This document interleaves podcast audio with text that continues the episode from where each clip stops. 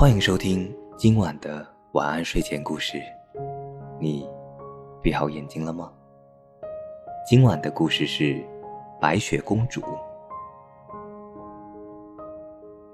有一年冬天，王后生了一个小女儿，她的皮肤像雪一样白，所以大家都叫她白雪公主。不久，王后就去世了。一年后，国王又娶了一个妻子。新王后长得很美艳，但嫉妒心极强。新王后有一面魔镜，每次照镜子时，听到魔镜说自己是世界上最美丽的女人，她都会非常的得意。但白雪公主慢慢长大了，她一天比一天漂亮。当新王后听魔镜说白雪公主比她更漂亮时，便派一个猎人让她把白雪公主带到森林里杀死。好心的猎人并没有那么做，而是拿了小鹿的肺和肝去见王后，把白雪公主留在了大森林里。夜幕降临了，白雪公主非常害怕，她在森林里徘徊，寻找出去的路。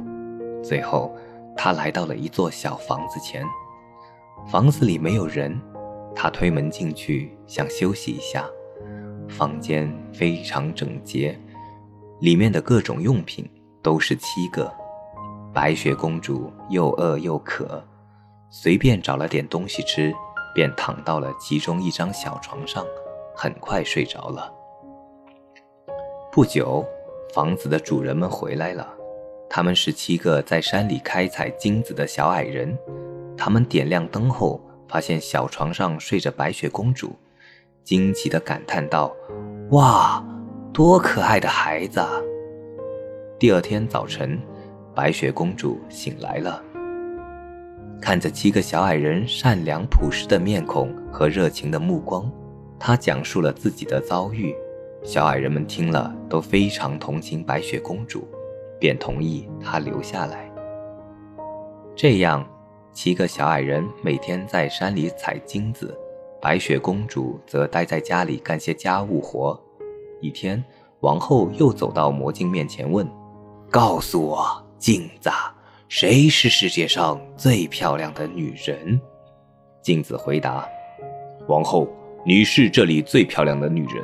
但是在山的那边和7个小矮人住在一起的白雪公主比你美丽1000倍。”王后非常气愤，她假装扮成了卖梳子的老太婆，来到了小矮人的住处。白雪公主拿着梳子在头上试着梳了梳，这时梳子上的毒性发作了，白雪公主倒在了地上，失去了知觉。王后马上就溜走了。小矮人们回来后，发现了白雪公主头上的毒梳子，便把它拿了下来。不久，白雪公主恢复了知觉。王后回到宫中，就迫不及待地询问镜子，但听到的还是和上次一样的回答。这一次，狠毒的王后精心制作了一颗毒苹果，然后假装成农妇，来到小矮人的住处。白雪公主这次不敢开门了。狡猾的王后说：“你怕这苹果有毒吗？那你吃一半，我吃一半。”其实，这颗苹果只有红的那一半有毒。白雪公主见农妇吃了绿的那一半，就再也忍不住了，接过苹果对着红的那一半咬了一口。苹果刚一进口，白雪公主就倒在了地上，昏死过去了。这一次，7个小矮人救不活公主了。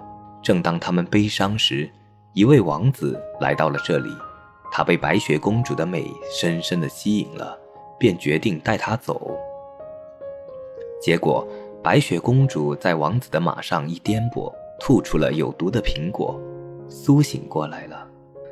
白雪公主便和王子结婚了，从此他们幸福的生活在了一起。这结局有些草率啊。这个故事告诉我们，不要吃红苹果，要吃绿苹果。好的，今晚的睡前故事就讲到这里。我是大吉，一个普通话说得还不错的广东人。晚安，好梦。